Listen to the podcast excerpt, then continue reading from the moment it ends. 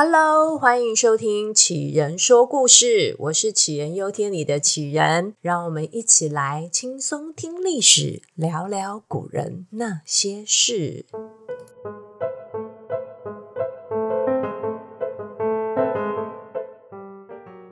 大家这礼拜过得还好吗？我这个礼拜其实过得蛮辛苦的，对，我这礼拜上班日5天，我这5天几乎每一天都在拆解新的问题，然后每一天都有不同的同事的情绪的状况会发生，所以这一个礼拜中其实那个心情的起伏相当的大，然后我就会在这样的状况之下会特别的期待我的晚餐，因为我是正在执行168间歇性断食，所以我会让自己有16个小时的空腹，所以我就只吃午餐跟晚餐。那午餐嘛，因为你在工作的时候啊，所以午餐当然就是简单吃，所以我会更加的期待我的晚餐。晚餐是一个疏解我工作情绪压力一个非常非常非常重要的关键点。如果晚餐好吃，整天的忧郁烦闷都会退散。那如果我晚餐就是一不小心点到了一个雷，哇天，那就会造成我更加的忧郁，然后我会更希望吃一些，我就开始想要乱吃。就如果好好的正常的，我就会摄取一些很比较均衡的营养，但如果就是万一不小心那个东西不好吃，我就会特别想要吃什么巧克力啊、洋芋片啊，这种在营养师眼里面都是万恶的冤手的东西对，所以其实我不知道大家也会不会跟我有一样的一个状况，就是当情绪上来的时候会特别的需要食物的慰藉。我想对很多人来说，民以食为天这句话应该听起来会特别的有感觉，因为食物在我们的生活里面真的都扮演了很重要的角色。我想不管是现代人或古代人应该都是一样的。那我之前就一直常想说，我们现代人是大部分的人都是一天吃3餐，那古时候的人呢，他们也是这样嘛？所以我就有一阵子非常的好奇，古代人到底是怎么吃东西的，在什么时候吃，所以大家就去翻了一些书，然后就发现说其实一开始最远古的人他们其实一天只有吃2餐。那这个记录是在甲骨文上面看到的，那它就是从商朝到秦朝的人，但是一天吃2餐的习惯。然后后来呢，到了唐朝的时候，大家开始就是会少部分的人一天会吃3餐，就是少部分的有钱人会一天吃3餐。那后来到了宋朝，一开始的时候也还是一天2餐，那它大概就是早上9点的时候吃第1餐，那到了下午4点的时候吃第2餐。这其实某种程度跟我的那个168间歇断食法还蛮近的，其实它就是维持一段很长时间的空腹。那所以也就是这个时间段啊，如果说你在宋朝的时候中午12点去路边看那些餐厅，他们应该大部分都是没有开门营业的，因为中午12点并不是宋朝人吃饭的时间。那如果在2餐的正餐中间或者是下午4点过后还会肚子饿，难道他们也不吃东西吗？我想应该没有这么老实啦，所以他们管这个不是2餐正餐中间吃的食物叫做点心。这个点心不是指什么蛋糕饼干这一类的，而是说举凡不是在正餐的时间吃的食物都可以被叫做点心。但随着宋朝的经济越来越发达，其实一日吃3餐的人也多了起来，那甚至因为宋朝还有夜市，所以晚上他们可能还有宵夜场，所以一天有机会其实是吃到4餐哦。那宋朝的大家都知道他可能在国力上比较衰弱，可是他的经济是相当的发达，他的商业的行为非常的蓬勃发展，所以中国的最早开始发行纸币也是从宋朝开始的，那个时候的纸币叫做交子，所以这也可以彰显出来说他们在商业活动方面的活络。除了商业活动之外，宋朝的饮食其实也相当的蓬勃。在宋朝之前呢，它的烹调方式大部分都是用煮的跟用烤的。那为什么只用煮的跟烤的？是因为这两个料理的方式对器具上面比较没有那么的讲究。比如说如果你用煮的话，你大概就是一个陶锅嘛，就可以用煮的。那如果是用烤的，大概就是把那个火堆架起来，其实就可以开始烤食物了。可是一直要到宋朝的时候才开始出现炒这种料理方式。讲炒的时候一个不小心就会有那个爆音产生，所以我都要特别离麦克风有一点远。 OK， 好，炒菜的这个炒的料理其实一直到宋朝才有。原因是因为我们炒菜需要什么？我们炒菜是需要铁锅，需要油才有办法炒菜。那大家可能会讲说，诶，油，可是不是有猪油这一些吗？没有错，在宋朝之前它是有动物油脂的产生，但是因为他们的炼油技术其实没有像现在的这么发达或精炼，所以他们的动物油如果遇到高温的时候会发出相当难闻的味道，所以大家也没有想要，大家就不想要拿它来炒菜嘛。那到宋朝的时候呢，开始有菜籽油跟芝麻油的一个发明，就是被研发出来。所以呢，再加上铁锅铸铁的技术也发达了，所以宋朝人才有机会把炒菜端上自己家的餐桌，当一个大家都喜欢吃的料理。那其实除了炒菜之外啊，生鱼片的吃法也是从宋朝开始的。那唐朝人呢是喜欢吃生肉，古代的生肉叫做块，就是旁边一个肉字边，然后再一个会计的那个块。大家有没有印象，有一个形容事物很受人赞赏，然后大家都喜欢的那个成语叫做脍炙人口。那它原本要表达的意思就是说呢，跟生肉片跟烤肉串一样受人欢迎。所以我们从这个成语就可以知道，在那个时候生肉是非常非常讨人喜欢的。我相信现在很多人应该都在皱眉头或翻白眼。 OK， 但是呢，宋朝人就没那么爱吃生肉，他们改吃生鱼，把鱼片切细薄片，然后沾酱料吃。这样的食物也叫块，不过它的块呢就是把肉字边改成鱼字边。那这个食物呢其实不止一般人爱吃，当时的大文豪苏东坡也超级爱吃生鱼片。有一阵子呢，就是苏东坡眼睛不舒服，他就跑去看医生。那医生就劝他说尽量不要吃生鱼，以免病情加重。结果没想到这个老苏呢非常左右为难的跟医生说，啊，天哪，我吃了对不起我的眼睛，但我不吃这个生鱼呢，我又对不起我的嘴巴。哇，你看，你光这句话你就知道苏东坡有多么爱吃生鱼片。讲到苏东坡啊，大家其实对他的印象是什么？就是我们小时候课本里面的苏东坡就是一个大文豪，然后好像当官当了一辈子，写了很多的诗，也很会画画，但可能还有人记得的就是东坡肉，所以好像它跟食物也都能够画上等号。其实我在看很多资料的一个过程里面，我非常容易会看到苏东坡，只要我在查宋朝相关的饮食资料，动不动就会出现苏轼。苏轼就是苏东坡的本名。然后一路看下来呢，就是深深觉得说，哇塞，这个苏先生他真的好险他是个吃货，不然他人生也过得太苦了吧。他一辈子光被贬官流放就耗掉他20年的光阴，哇，那身为文学大家老饕始祖，但就是在官场上面不得志。那到底为什么会不得志呢？我觉得这个故事我们可能要从头开始讲起。苏轼是宋仁宗嘉佑2年的进士，他考上进士的那一年呢20岁。那但是呢，在同一年他的母亲过世了，那隔没几年呢，爸爸苏洵也走了。那在古代啊，如果父母离世，都需要遵守礼法丁忧3年，就是在家里面守丧守3年。那等他再次进入政治圈当官呢，就刚好那个时候遇上王安石当政变法。由于王安石他在变法的操作上面其实是非常的激进，就有一点恨铁不成钢的一个味道哦。那苏轼其实是反对新法当中对科举制度的一些变动，他其实并没有完全反对新政，他也很努力的在推动那些他认同的政策。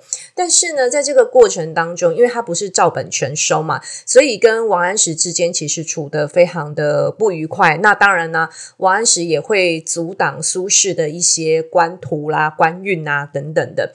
那到后来呢，王安石没落了之后，讲他没落好像有点奇怪，那总之他不再当权之后，就有反对新政的派系上来掌权。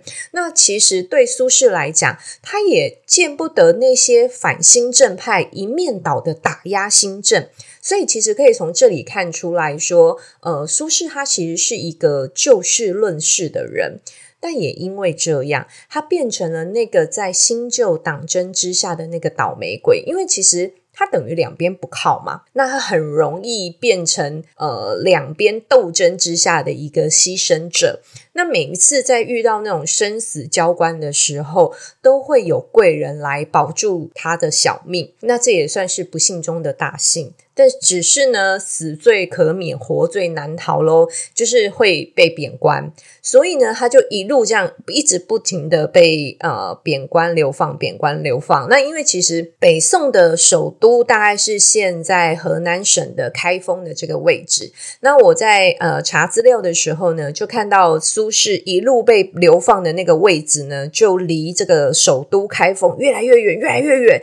那你就知道他越来越惨，越来越惨。而且那个时候呢，又没有高铁可以坐，就只能够骑着骡马或者是坐船啊，慢慢的抵达那个地方。那有的时候呢，其实屁股都还没有坐热，他又收到新的旨意，告诉他，嘿，老苏，你被贬到下一个地方去咯。所以他又开始收拾行囊的出发。他真的去过太多经典的地方了，所以呢，我们大概挑了2-3个位置，我们大家一起跟着苏轼被贬的重点地图来走一下他当年走过的路吧。第一站呢，我们先跟着他来到黄州。黄州大概是现在中国湖北省的这个位置。苏轼在43岁这一年，就因为乌台诗案，乌台诗案在当时相当的轰动，实际上呢，就是苏轼被诬陷了。他在监狱里面被关了103天。那当时呢，他自觉的说死定了，我必死无疑。他连遗书都写好了好几封。那最后呢，其实是靠着太皇太后还有王安石帮他求情，最终他被放了出来。所以这边也可以看到说啊，王安石虽然之前跟苏轼处的不愉快，可是实际上大家都还算是个铁铮铮的汉子，就是明明苏轼没有做这些事情，所以王安石帮他求情，那最后呢，他就被流放到了黄州。他惜家带眷前往黄州。那我用 Google 地图查了一下，从河南开封到黄州，就是现在的湖北，大概有500多公里的路途。那走路呢，要走100多个小时。这可是还有现代化道路的情况之下，那古时候的道路其实没有现代的这么笔直，又好走，所以古时这样来走一定更遥远，所以他连活下来都是一件非常幸运的事情啊。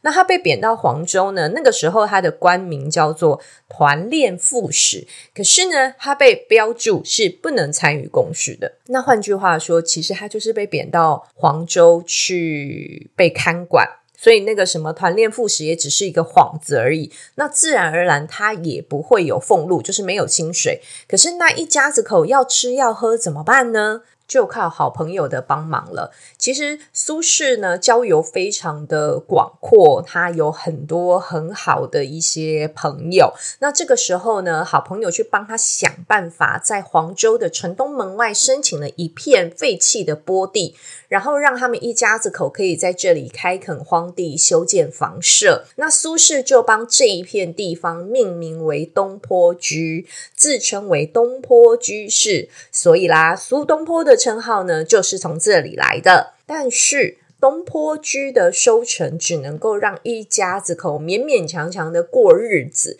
那你想要吃什么山珍海味呢，是困难了一点。那苏轼就嘴馋啊，他想吃肉。那当时有什么肉可以吃呢？宋朝的羊的数量非常的稀少，因为他们的国土其实并不开阔，那羊是需要被放牧的、放养的，所以其实他们的羊的数量非常非常的少，而且价格很贵，其实是吃不起的。那牛要耕种，所以政府是不给吃的。那猪肉呢？当时的人其实他不太会烹食猪肉，所以他们觉得猪肉的腥味非常重。那苏轼当时选择的应该就是价格比较便宜的猪肉，因为不太有人喜欢吃嘛。他甚至还写了一首猪肉颂的打油诗，是专门在讲猪肉的。那里面呢，也有关于猪肉的料理方式。不过这个料理方式其实他写的是用小火慢炖，把猪肉慢慢炖到软烂的一个处理模式。所以严格来说，这其实并不是东坡肉的做法。那就很多人就是根据史料去推测说，苏东坡本人根本没有吃过东坡肉这道菜，应该就是后人借着他爱吃美食的一个名号来帮这道菜做命名。那苏东坡呢，他在黄州待了几年之后呢，又被改派到其他的地方。那随着皇帝的更换，他曾经一度回到中央，回到开封当官，但是呢，他还是敌不过党争，他又被贬到惠州。惠州在哪呢？惠州在现在中国广东省。我们把 Google 地图拿出来看，这次苏轼要走多远？从开封到广东，以现在公路的计算是1500多公里。就这样，57岁的苏轼，他又开始收拾行囊，带着家小出发了。惠州呢，又被称作岭南。那在这个地方呢，苏轼遇到了他这一生终身难忘的食物，那就是荔枝。唐朝杨贵妃的荔枝呢，就是一路从岭南一直往北运的。所以人在当地的老苏呢，他可以吃到的是新鲜的荔枝，而且他甚至还写下日啖荔枝300颗，不辞常作岭南人。那我想这应该是夸饰法吧，如果我们一天吃掉300颗荔枝，那应该会流鼻血流不停哦。但也可以知道苏轼真的很爱吃荔枝。那另外一个让他可以苦中作乐的菜呢，就是羊脊骨的料理。那前面有提到啊，羊肉在宋朝非常的贵，整个菜市场啊，一天只杀一只羊。所以呢，如果你今天没钱啊、没事啊，是买不到羊肉的。那这个苏轼呢，就跟肉贩买了没有人要的羊脊骨，那带回家呢，他先煮后烤，然后呢，把骨头跟骨头中间的那些少少的一点点的肉剔出来吃，这样子呢，他可以吃上一整天。哇，这对他当时来讲是非常过瘾，而且可以解一点馋的料理哦。那就在苏轼觉得他大概就是在惠州吃荔枝、啃羊骨头终老一生的时候，他又被贬官了。这一次的目的地呢，是儋州。儋州啊，大概也就只比鬼门关好一点而已。为什么这样说呢？因为儋州就是现在的中国海南省。当时是一个久旱不雨，而且粮食非常非常匮乏的蛮荒之地。据说当地人的主食就是切碎的地瓜，而且那个时候的苏轼已经61岁了，他的妻妾也都已经过世，这一次流放呢，就只剩下儿子陪着他搭船渡海到儋州啊！这次我看到这里啊，我心酸的连 Google 地图我都不打开了，因为想也知道这个不用看就知道路途遥远到一个不行。他千辛万苦抵达儋州之后呢，他果然就是当地的食物真的非常匮乏，生活条件也非常差。那当地人呢，就是推荐他吃一个当地盛产的食物，就是牡蛎。刚开始的时候呢，苏轼其实不是那么的适应那个口感，但是呢，他吃着吃着到最后，他习惯了，吃出了新的滋味，而且他还改良了一下做法，把牡蛎跟酒一起煮，哇，更鲜美。据说呢，他还跟自己的儿子说，这个牡蛎的味道啊，这么的鲜甜好滋味，千万就不要泄露出去，免得京城那些当官的啊来跟我们抢。我们现在已经没有办法知道当时苏轼心里面真正的想法，但是看到这里的时候呢，其实情绪还蛮复杂的，因为既感叹又哀伤。感叹的是觉得他即使在这么苦的时候，还是能保有一种自我调侃的一个能力。其实这个如果用现在的话讲，就是可以说他的 EQ 非常好，他的抗压性真的很强。那其实难过的也是这样的人，他却一生颠沛流离。不管他今天被流放到哪里当官，只要不是那一种被看管的虚职，他都是卯足全力在为民服务的。他当时在惠州建议当地的太守引水入城，让老百姓可以饮用干净的水，那避免因为水质不干净引起瘟疫。而且他还筹建了新的桥梁，以便利当地的交通。那当时啊，其实费用是不足的，所以除了募款之外，据说其实并不富裕的他还典当了皇帝送他的腰带来资助建桥。而在蛮荒的儋州，他领着当地的居民呢，挖井取水，推动农耕，改善了当地的卫生跟生活。那再来呢，他还开书院讲学，教百姓识字。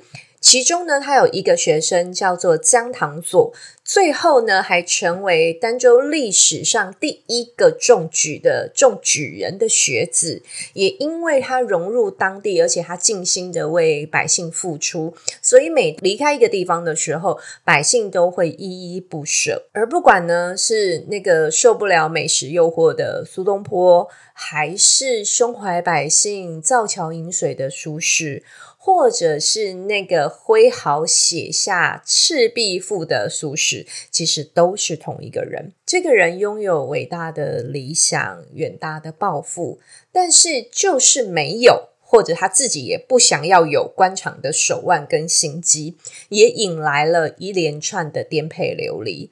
而再差的环境，他其实也都挺过来了，而且还从中找到了乐趣。其实也不知道这个是他先天如此，还是后天被磨难造就出来的乐观。而这个乐观的苏轼，在最后一次被皇帝赦免，他可以从儋州回到京城的路途上面，不幸的病逝了，享受64岁。一代文豪苏东坡的故事就到这里告一段落咯。他的故事结束了，但我们的故事依旧在持续当中。